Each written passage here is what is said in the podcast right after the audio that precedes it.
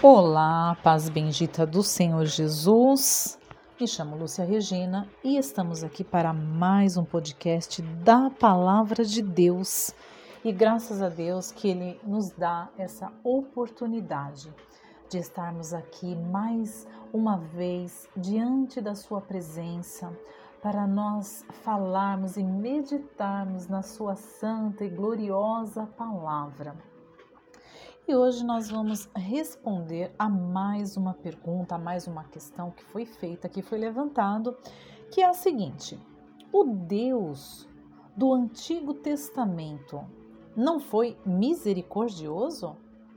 O Deus do Antigo Testamento é o mesmo Deus do Novo Testamento? Então vamos aqui à luz sempre das Escrituras, à luz das Sagradas Escrituras, que é a palavra de Deus contida na Bíblia, porque toda a Escritura ela é divinamente inspirada por Deus. Então, ela é a palavra de Deus, ela é a resposta que procuramos para todas as situações. Então, Vamos buscar então encontrar a resposta a essa pergunta que foi nos feito. Alguns cristãos, amados, isso é, não é de hoje, ao longo da história, tem encontrado certas dificuldades em conciliar quando se lê as Escrituras encontra essa dificuldade de conciliar Deus do Antigo Testamento com o mesmo do Novo Testamento, que na ótica é, desses cristãos amados parece ter uma diferença, parece até que não é o mesmo Deus. Alguns dizem que o Deus é, do Antigo Testamento era um Deus sanguinolento que matava pessoas e que o Deus do Novo Testamento é o Deus do amor. Então vamos ver, né? É, a luz sempre das Escrituras. E alguns chegam até a acreditar que são pessoas diferentes, né? Que há um Deus que era do Antigo Testamento e há um Deus do Novo Testamento. Tem alguns é, estudiosos aí até teólogos que acreditam nisso. Veja, mas será que o Deus criador, o Deus criador dos céus e da terra, ele é mutável? E se ele se ele for mutável, ele pode ser chamado de Deus? Será que então existe dois deuses? Então vamos às escrituras, né, para nós analisarmos. A começarmos então é, pelo apóstolo Paulo, ele escreveu na sua carta é, ao, primeiro aos Coríntios, capítulo 8, o verso 6. Ele vai dizer que existe apenas um Deus, um só Senhor. Então veja, é o apóstolo Paulo, que ele teve ali o encontro com Jesus a caminho de Damasco e ele está dizendo, ele, apóstolo de Jesus Cristo, está dizendo que há um só Deus. A pergunta que nós devemos fazer, então, é: qual é a definição, então, de juízo? Qual é a definição de misericórdia, de graça e de amor que nós temos? Para nós compreendermos isso, qual é a definição de amor, de graça, de misericórdia que nós temos nos dias atuais? E como Deus a definiu? Olha, veja, atualmente tem crescido muito o pensamento né, teológico da supergraça, ou seja, você pode vir como você está, você pode vir e vai ficando do jeito que você está. Porque afinal de contas, Deus é amor. E Deus ele ele não olha o exterior. Esse é um argumento que usam. Então você pode vir do jeito que você Tá mesmo? Porque Deus te aceita do jeito que você é? Sim, claro, você. E isso é verdade. Você pode vir à presença de Deus como você está, porque Jesus mesmo falou: Vinde a mim. O convite ainda está sendo feito. Vinde a mim. Então há um convite de Jesus: Vinde a mim. Mas, porém, quando Jesus ele vai ao encontro ali daquela pecadora. Na verdade, a pecadora vai ao encontro de Jesus, porque ela estava ali sendo perseguida pelos seus acusadores, porque ela havia sido pega no ato pecaminoso. Jesus, ele perdoa, ele perdoa. Ele diz a ela: Olha, perdoado. Onde primeiro ele pergunta: Cadê os seus acusadores? Porque Jesus havia feito uma pergunta: quem não tiver pecado, atire a primeira pedra. Aliás, esse é o argumento também da teologia do, da supergraça. Quem não tiver pecado, que atire a primeira pedra. Só que eles se esquecem de concluir o verso. E o verso concluso diz: Eu perdoo os seus pecados, vá, porém, e não peques mais. Ou seja, há o amor, mas há também o que? a exortação, lembrando ela de que se ela não obedecer, que se ela continuar no ato pecaminoso, se ela continuar naquela vida de adultério, ela seria condenada. A exortação remete exatamente a isso. Então Deus ele não mudou, ele é o mesmo. Veja, o amor de Deus é de fato incondicional, porque Deus, a palavra de Deus diz que ele é amor. Então, o amor de Deus ele é incondicional. Ele amou o mundo de tal maneira que deu o seu único filho para que todo aquele que nele crê não pereça. Veja, olha aí o juízo, não pereça. Então, há um, uma condicional é que as pessoas gostam de interpretar sempre para o lado que convém, né? Então, veja, para que não pereça. Então, há aí uma condenação se caso a pessoa não crer, para que todo aquele que nele crer. Então, é necessário crer para não perecer. Então, há o amor? É. É incondicional? Sim. Porém, ele condiciona a pessoa a crer. O critério para se estabelecer o seu juízo, né? Ele então requer essa condicional da obediência, ao, obediência ou não aos seus mandamentos. Veja, se obedece, Deuteronômio vai dizer isso. Então eu, eu coloco diante de você a bênção e a maldição. A bênção se me obedecer, a maldição se você me desobedecer.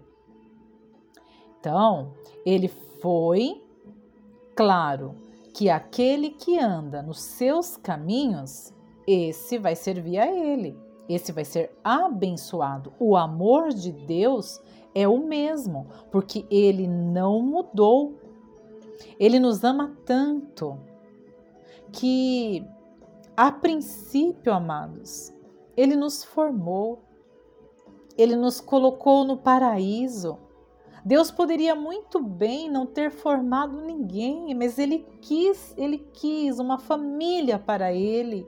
O nosso Pai celestial nos amou tanto que a princípio ele nos formou, nos colocou no paraíso. Quem pecou primeiramente, quem desobedeceu foi o homem. A primeira ordem que Deus dá para o homem é justamente essa, de obediência. Olha, eu vou colocar você aqui no paraíso. No entanto, me obedeça, eu ordeno. Eu vou te dar uma ordem. Não pegue desse fruto, porque o dia que você pegar e comer desse fruto, você certamente vai morrer. Então, a primeira ordem de Deus é se revelando ali com amor, colocando o homem nesse paraíso, mas o homem ele se rebelou contra o seu criador.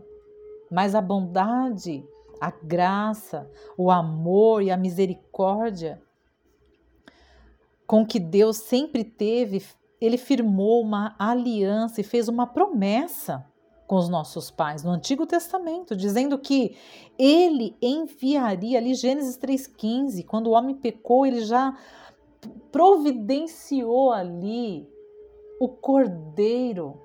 Gênesis 3:15 pré-anunciando que viria a dor, então que ele enviaria o seu filho para restaurar aquilo que havia caído, para restaurar o homem que havia pecado, para restaurar e nos unir novamente com ele.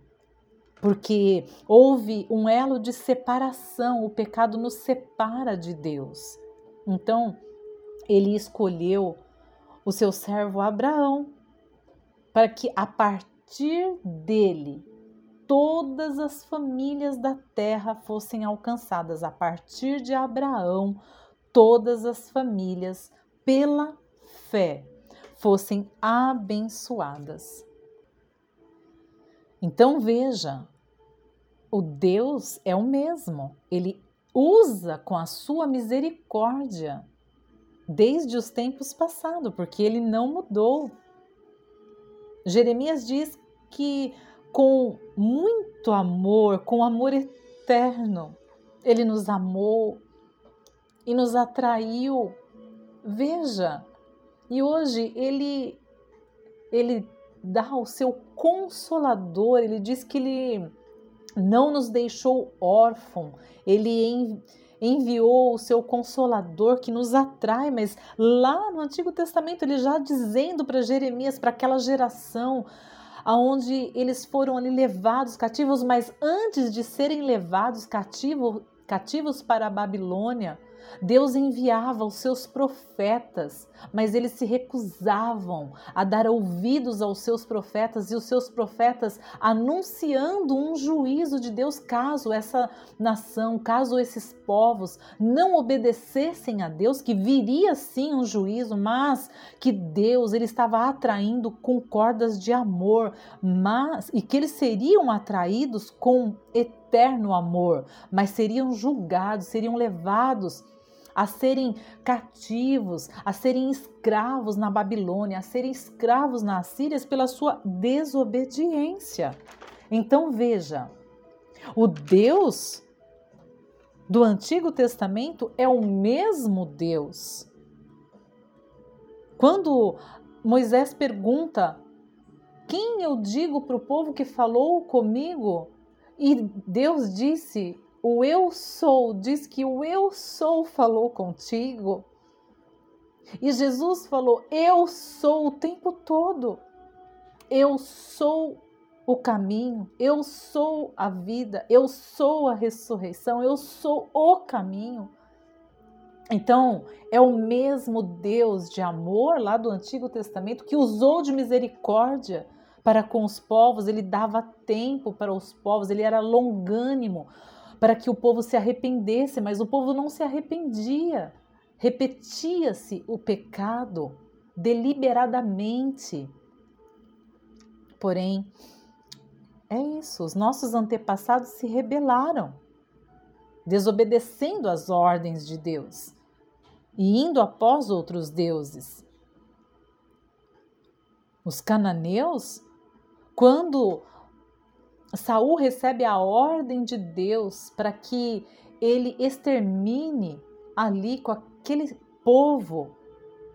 E muitos vão dizer, mas Deus não usou com misericórdia e matou aquele povo, até as crianças, Deus ordenou para que matasse. Veja, um ato de misericórdia, porque aquela geração já estava tão corrompida, a sua mente estava tão cauterizada pelo pecado, que eles não conseguiam mais passar as coisas boas para as próximas gerações que já estavam ficando corrompidas também. Então foi um ato de misericórdia para que até as crianças forem, fossem salvas. E Deus deu oportunidades para esses amalequitas durante muitos e muitos anos, para que eles viessem a se arrepender, mas eles não se arrependiam. Então, dizer que Deus não usou de misericórdia então, nós temos que rever e ler novamente e meditar com os olhos espirituais de quem é Deus e de quem é o homem. O homem é pecador desde sempre. Quem pecou primeiro foi o homem. Quem caiu na tentação foi o homem. Mas e eles não se arrependiam. A graça e a misericórdia sempre estavam ali, disponíveis.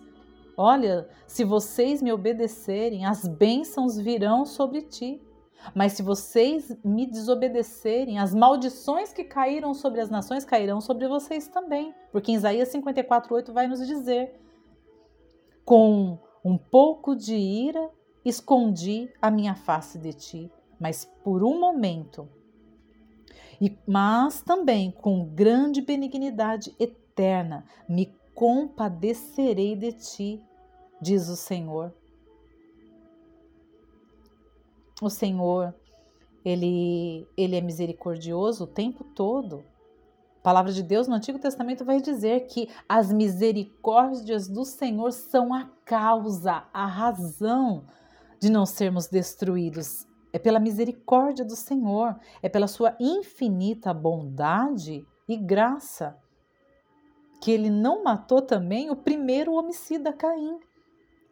Ele foi benevolente e ainda colocou em Caim um sinal para que ninguém o ferisse, para que ninguém intentasse tirar a vida dele como ele tirou a vida de Adão, porque na antiga aliança era dente por dente, sangue por sangue, espada por espada. Deus teve também. Aliás, veja, na nova aliança, não é mais dente por dente, nem espada por espada. Aliás, ela vai além. Se nós intentarmos no nosso pensamento contra o nosso próximo, nós já vamos estar pecando contra o nosso próximo. Se nós pecarmos em pensamento. Então veja, nós estamos sim, né, no período que é chamado do período da graça, no período que Deus ainda está dando esta oportunidade, assim como ele deu no Antigo Testamento a oportunidade para os povos se arrependerem. Ele chama os povos ao arrependimento. O Novo Testamento é de arrepende, arrependei-vos. Porque se caso vocês não se arrependerem, a ira de Deus permanece sobre vós. Deus, ele teve também misericórdia da grande cidade de Nínive. Ora, veja, Nínive, os ninivitas, eram um povo cruel que perseguia o povo cristão que perseguiram os judeus. Mas mesmo assim, Deus usou de misericórdia. Enviou um profeta, o profeta Jonas, que inclusive ele se recusou a ir, porque ele sabia que era um povo duro, cruel e que aos olhos dele esse povo não receberia a palavra. Mas pela misericórdia de Deus, Deus levanta o seu profeta e envia o seu profeta numa terra seca, aonde as pessoas não queriam compromisso com Deus. E olha, todos, a palavra diz no livro de Jonas, que a nação inteira, alguns fazem o cálculo aí de em torno de 600 mil pessoas ouviram a palavra de Deus e se arrependeram e provavelmente foram salvas. Essa é a misericórdia de Deus, revelada também na antiga aliança. Mas a era de Deus, a ira de Deus, perdoe, a ira de Deus, ela está assim sobre os filhos da desobediência tanto na antiga aliança como na nova aliança. Nós devemos nos lembrar que outrora, amados, nós éramos também filhos da ira, filhos da desobediência. Mas Deus, pela sua infinita graça, pela sua infinita misericórdia, bondade, ele nos atraiu com a sua maravilhosa graça, ele nos resgatou da nossa maneira que vivíamos, da nossa vã maneira que nós vivíamos e nos transportou. Sim, ele nos transportou para a sua maravilhosa luz, para o seu reino de luz, e nos revestiu, nos deu vestes novas, mente nova, uma nova compreensão, nos fez nascer de novo. Deus sempre foi amoroso, tanto na antiga aliança, ele providenciou ali um sistema, né, sacrificial, pelo qual se fazia expiação pelo pecado. Era necessário ali um cordeiro puro para fazer a expiação pelo pecado, porém era temporário, amados. Mas a palavra de Deus diz que vindo a plenitude dos tempos, aquele cordeiro que era sacrificado lá no antigo, na antiga aliança, simbolizando Jesus Cristo, simbolizando o nosso Cordeiro Pascal. Ele se manifestou, Deus se manifestou em carne, habitou entre nós e nós vimos a sua maravilhosa graça, a sua maravilhosa luz. E ele fez a expiação completa pelos nossos pecados. Basta nós aceitarmos, é só isso. O justo viverá pela fé. É nós cremos ou não, cremos para sermos salvos e não cremos para sermos condenados. Aquele que não crê já está condenado. O Cordeiro Santo que tira o pecado do mundo é Jesus Cristo. A expiação completa. A nós, então, estava ali a nós estávamos reservado a morte, amados. Porque o salário do pecado é a morte. A palavra vai dizer isso, o salário do pecado, Romanos 3:23, é a morte, mas o dom gratuito de Deus é a vida eterna. A sua justa justiça exige a morte, a morte do pecador. Mas Deus ele não, ele não se alegra com isso, ele não tem prazer na morte do ímpio, mas que este venha a se arrepender para que viva. Por isso, ele disse a Nicodemos: Nicodemos, é necessário que você nasça novamente, se arrependa para você ser salvo. Então, amados, Deus, ele é o mesmo. Ontem, hoje e será o mesmo eternamente. O mesmo Deus que usou de misericórdia no Antigo Testamento, ele é o mesmo Deus que usa de misericórdia da sua graça nos dias atuais. Ele é o mesmo, ele é amor. O seu eterno amor, então, exige também a sua justa e plena justiça e juízo pelo pecado. Amém? Então, que esta palavra ela permaneça no seu coração, no seu entendimento e que o Espírito de Deus traga a luz, a compreensão das Sagradas Escrituras.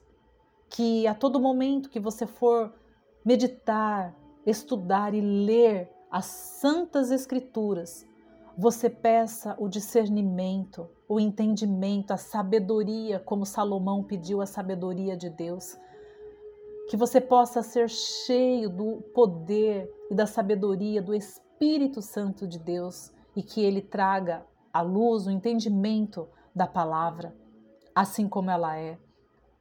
E que o grande amor de Deus, a graça do nosso Senhor e Salvador Jesus Cristo e as ricas consolações do nosso eterno Espírito Santo esteja sobre sua vida, meu irmão esteja sobre sua vida, minha irmã, não somente agora, mas para todo sempre.